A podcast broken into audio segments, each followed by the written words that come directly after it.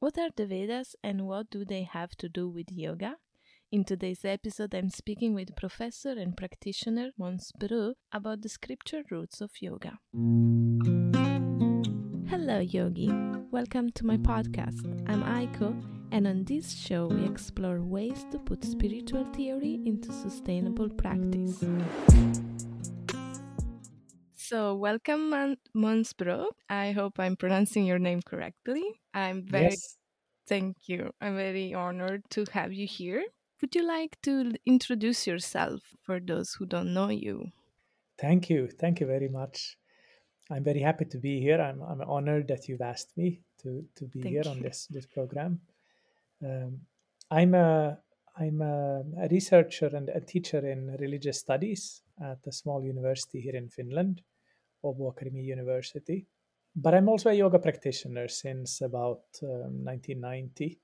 I'm, uh, I'm mainly doing bhakti yoga, but I've also been doing other styles of, of yoga on a more or less on and off basis.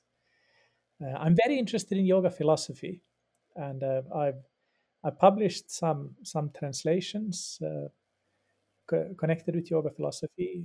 Particularly, uh, I've translated Patanjali's uh, Yoga Sutra both into Finnish and then into the Swedish, my mother tongue. Yeah, that's amazing. Thank you. I wanted to ask you if you can first explain briefly what the Vedas are and then elaborate on what the relationship is with modern practice of yoga. Mm, thank you. That's that's an excellent question because it's not such an easy question to answer. People use the word Veda in very different ways. Uh, sometimes you hear people speaking about uh, Vedic arts or Vedic uh, uh, architecture or Vedic medicine or Vedic heavy metal, Vedic this, Vedic that. So, so sometimes the word Vedic is uh, kind of a catch-all term that, that people will use for everything that is somehow connected with the ancient uh, wisdom traditions of India. But generally, when the Indian tradition itself speaks about Vedic, something that is Vaidika, to use the Sanskrit word, it means something that is connected with the original four Vedas. So uh, there are, are, are four, four collections of, of texts, and we shouldn't really call them books because orig- originally they were not books, but they were orally transmitted. So they are texts, but not writings, really. Mm. Uh, so four four collections of texts, and just not to make it too simple, these four collections, Rig, Yajur, Sama, and Atharva, are also subdivided into four uh, different uh, uh, groups. So we have four texts of four with four four parts, and these parts are first the the hymns, the Samhita part, then the Brahmana Mm. part, which deals uh, uh, especially with the, the Vedic rituals. Then there's the Aranyaka books or the, the forest books for the Vanaprasthas or the recluses. And then there are the Upanishads, which are the, the secret teachings of, of the Vedas. So these four, the hymns, the Brahmanas, the Aranyakas, and Upanishads, these, strictly speaking, constitute the Vedas. And then there are all kinds of texts that come after these these uh, Vedic texts uh, that you could say are a continuation of the Vedic tradition uh, and a development of, of some Vedic ideas in different directions. And it is here, uh, in this kind of secondary literature, or, or what in, in Sanskrit is called the smriti, or the remembered texts, it is really here that we find the texts that deal with yoga. So, how you think it's related? Because, li- like now, in the last hundred years, the yoga has been changed a lot. It became more popular. It uh, became famous in Europe and in US all over the world. So, how do you think it's important the scripture, the Vedic scripture, how they are important? Yeah, I realize I only answered the kind of first part of your question, the, the first part of the first question, but but uh, so thank you for for kind of pointing me in the right direction again. Uh, no problem. yes, yoga went through a, a huge uh, change in the beginning of the last century, the 20th century. Mm. But it's not that yoga didn't change before that. Mm. The first mentions of yoga we'll find in the in the Vedic texts, uh, strictly speaking, the Vedic texts in the Upanishads. Uh, in the Upanishads, we find the first definition of yoga as, as the steady control of the senses. We get that in the Katha Upanishad. We get uh, a six uh, fold practice of yoga in, the, in, in another text, and, and so on. So, so there are some mentions of yoga in the Upanishads. But the yoga of the Bhagavad Gita, which is then a little bit kind of forward in, in time from the Upanishads, we have new ideas there coming in. We have this uh, uh, broadening of what it means to do yoga with karma yoga, jnana yoga, the yoga of meditation, the yoga of, of bhakti, the yoga of Arjuna's despondency, and so on. So there's a, a, a widening of what yoga actually means. And then, of course, when we get further down into history, we get to to the Bhagavata Purana, for example, the Bhakti Yoga of the Bhagavad Gita is quite different from the Bhakti Yoga of the Bhagavatam, and uh, we eventually we get to the Hatha Yoga tradition in the Middle Ages. So yoga has never really been static. I guess that's my point here. That yoga has always been something that is uh, uh, changing and adapting itself to new historical and geographical and ideological contexts. But what really happens in the beginning of the 20th century is that because of these processes of globalization, modernization, and so on, the changes become so much more rapid. And this is nothing that has that has stopped. The changes that happened in the beginning of the 20th century, they were still quite uh, slow compared to the changes that are going on today where you get new yoga brands and styles Mm. literally like mushrooming up after the monsoon rain Yeah. and and and things that were taken for granted in the 20th century may not be so to, today like the 20th century yoga is really characterized for example by these big gurus Iyengar, Pattabhi Jois, Shivananda, and so on. Who are the big gurus today? Today we're living in a, I mean, there are gurus still today, but we don't have these kind of emphasis on these male globe-trotting gurus. So, so uh, it's not that a big change happens in the nine, in the 20th century and then things stay after that, but rather my point is uh, these uh, changes uh, continue.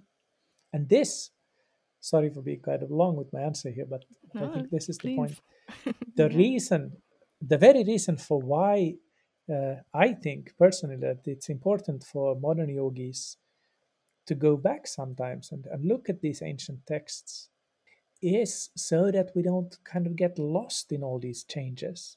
Because even though change uh, in many ways is good in the world of yoga, yoga needs to change to survive, to adapt. If, I- if we would be having a conversation here in Sanskrit, not that many people would be listening to Yeah. us. So, so yoga needs to adapt to its times and and and and its changing circumstances. But if we don't have anything to kind of hold on to, Mm. we might change too much so that we end up with something that doesn't have any connection to Yeah. to anything kind of essential and that's where i think that the sacred texts really become important the upanishads the bhagavad gita the bhagavatam and the other yogic texts so that we don't lose our, our footing as it were Yeah, I totally agree. And I never thought about actually what you just say. There was a big change like 100 years ago, but the big change is just going on all the time. That's very true. And another important text in this connection is the Yoga Sutra of Patanjali that you are actually lecturing on uh, on Patreon in Finnish language. Is that correct? yes yes i have i have a course uh, on patreon where i i go through the the yoga sutra Mm. uh, sutra by sutra with, Mm. with short short uh, uh, lessons but i'm also giving giving courses and workshops in in other languages as well as well I will leave some link on the description for whoever is interested and it's lucky to speak Finnish. Thank you. and um, could you say something about the relationship between the Vedas and the Yoga Sutras? Well, the Yoga Sutra uh, is a text that is, according to most scholars today, probably written around uh, 450 AD. So it's uh, it's from a, a, later time than than the, the Vedas, uh, even the last part of the Vedas, the Upanishads. But there are many Upanishadic themes that that come up in the Yoga Sutras. Even though the Yoga Sutra, more than being rather than being directly based on the Upanishads, it's more it more comes out of a Samkhya kind of worldview. Samkhya is another of the ancient Indian philosophies. And the Yoga Sutra, from a philosophical point of view, is uh, you could characterize it as a Samkhya uh, with with the Buddhist terminology. I think the scholar Gerald Larson he, he, he, he said it like this. So so it's it's Samkhya philosophy, but upgraded by including all kinds of insights from uh, early uh, Mahayana Buddhist texts. So, so the, the author of these sutras, Patanjali, he was a person who, who clearly had studied different yoga traditions in his day. So he, he, he knew the Bhagavad Gita, for example. He picks some, some things from there. He, he knew the Upanishads uh, but he, he had also studied Buddhist texts, and he also knew, he was also aware of, of Jain practice, Jainism being, of course, another Indian philosophy or religion. And he makes his own kind of synthesis synthesis of all these sources. And I think he does a great job. He, he this text is really a, an amazing text, both in the ways in which it it it it plumbs the depth, depths of, of our human existence and our human mind but also in the ways that uh, he creates a very kind of practical and workable way of kind of living this philosophy in our everyday life. So, so I think the Yoga Sutra is, is very interesting, and, and even though even though it's it's kind of a, mm, it's it's mix of philosophy is kind of original and and a little bit quirky, even you could say.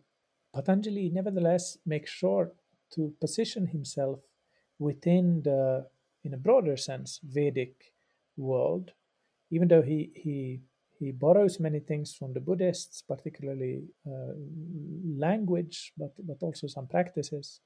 He nevertheless takes a distance from the Buddhist idea of the self being just uh, illusory, illusory. So for Patanjali, there is actually uh, an, an enduring, non-changing self that he usually calls calls the the observer or the seer, the drashtar. So, so the same idea that we'll find in the Upanishads of the Atman or the, the enduring self, Patanjali subscribes to a similar idea. And this, of course, is what, from a, a philosophical standpoint, really distinguishes what we today call the Hindu traditions from the Buddhist traditions. That in Buddhism, there's an idea that there's the idea that there's nothing enduring in this world, there's no kind of eternal self. But Patanjali finds it important to kind of retain this idea of the, the eternal, unchanging self. Mm. So, in that sense, we could say that he's he's Vedic if we use the word Vedic in this broad sense. So, what's actually the teaching from both scripture that we can actually bring on the, onto the mat and outside the mat? Like, what's the core? Like if you could syn- synthesize this teaching behind. Well i don't know if i can if i can do that but i can at least i can point out a couple of things. Uh, one thing that uh, i really like with patanjali is uh, how he really from from the very uh, get go of the book emphasizes how yoga is something uh, that uh, we engage in all the time the first sutra in, in Patanjali's uh, text is Atha Yoga Anushasanam. And now uh, the study of yoga. The, the sutra style is a very concise, exact way of writing. You leave out any extra words. All adjectives, choop, throw them away. Most verbs, choop, away. So you just you end up with this very kind of chiseled, exact concise text. Mm. So now the study of yoga, and you could speak about every single word here.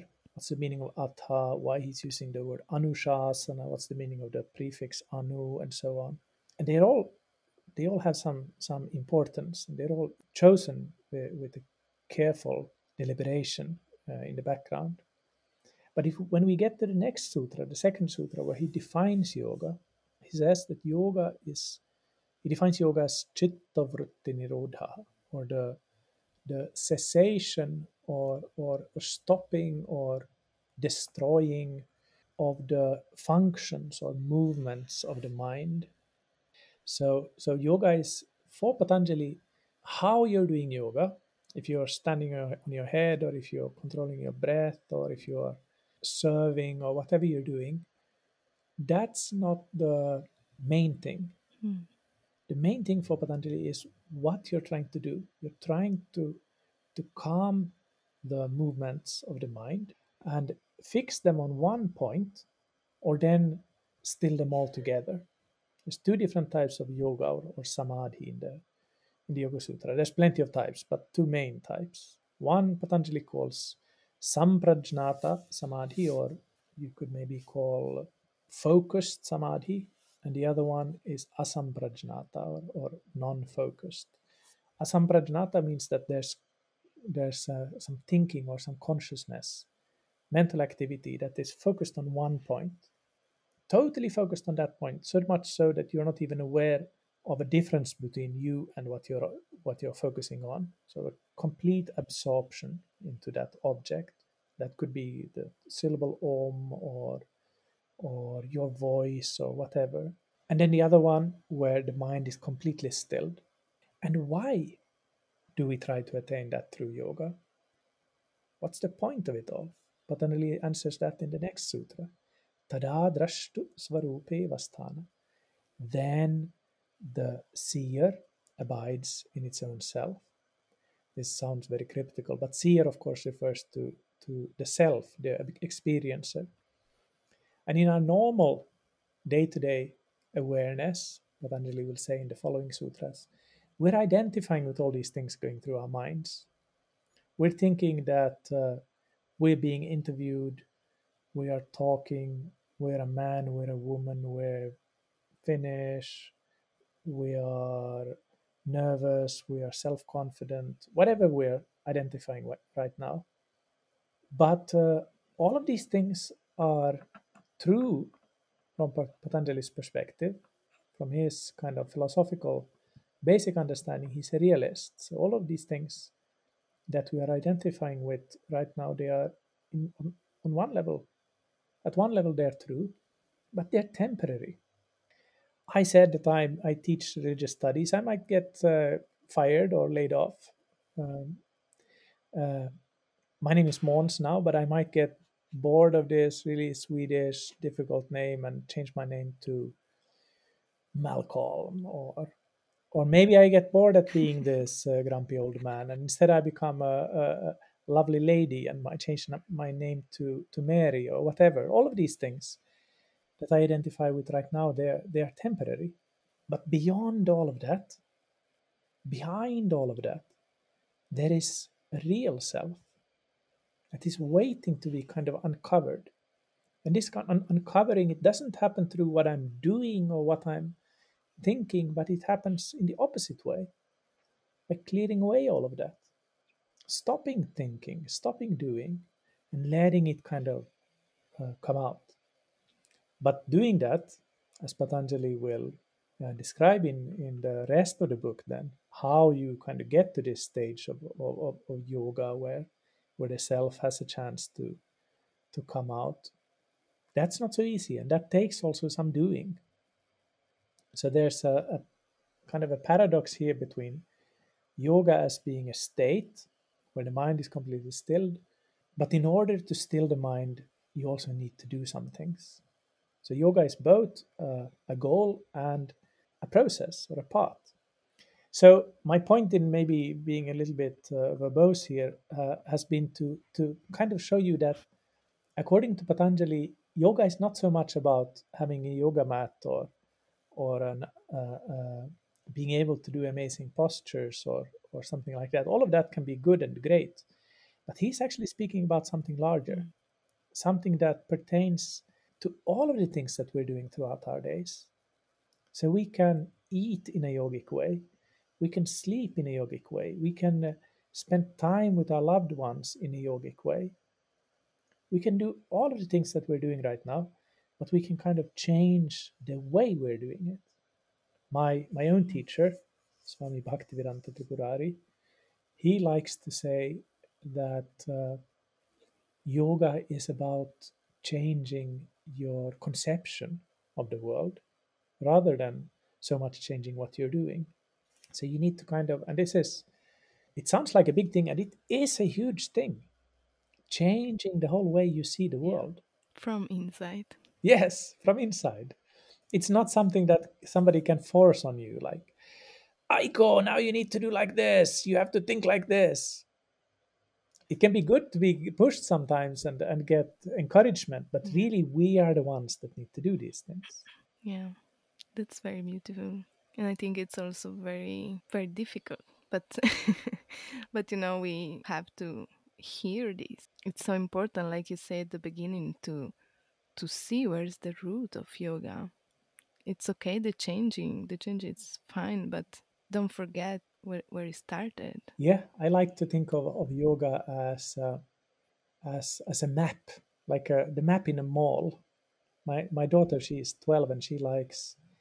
There's this one store. I'm sure you have it over there where you're staying. Also, Tiger, Tiger of Copenhagen. Oh You know that store? no, actually no. Okay, anyway, but it, it's one of these these. It's a big chain Mm. where you get all these like uh, small plastic things really cheaply. Like for one euro, you can Oh. get something. And Oh yeah, yeah. and uh, they have them everywhere. It's a Danish company, and uh, if we would go to a new mall that we haven't been to before, Mm. that would be fun for her, and and uh, she would like to go to different places, maybe H and M, Zara, places like that. But she would also like to go to Tiger. Mm. So then we would have to check the the map of the mall, and and we'd look and aha, 318, that's Tiger. So then we'd have to check on the on the map where is 318, probably third floor, and aha, okay, it's there, it's to the right of the of the escalator. But there's one more thing we need to know to find our way to Tiger. Where What are you? Exactly. Where are you? And yoga philosophy, Patanjali, and all these other amazing texts about yoga, they can teach us both of these things. Where do you want to go? What's your tiger? And where are you right now? And sometimes the latter thing can feel kind of even uh, discouraging. Like, whoa, I'm supposed to be completely free from lust, anger, greed. And I'm this totally lusty and angry and greedy person how can I engage in this? But uh, when you look back at your path sometime afterwards, you can see maybe some small progress has actually happened. Yes, Yeah. definitely all these vices may be in me still, but maybe I've actually taken a couple of stages in the right direction. And if I if I find that uh, I've taken some steps, but I seem to have been taking them in the wrong direction. I've just become more self preoccupied and more ignorant. Then maybe I'm not doing things in the right way. Yeah, that is very beautiful said. Thank you very much. And I definitely want to hear more from you. So hopefully we can do this again in the future. Thank you. Thank you very much, Aiko. This was a great pleasure for me. Thank you for having me, and I, I hope that we can we can meet soon again, and and hopefully in real life as well. Yeah, that will be great. Thank you. Thank you. I hope this episode fulfilled its purpose of inspiring you. If you like it, feel free to share it, give a review or a rating, subscribe. And if you have any questions, please get in touch at aikoyogareiki.com. Namaste.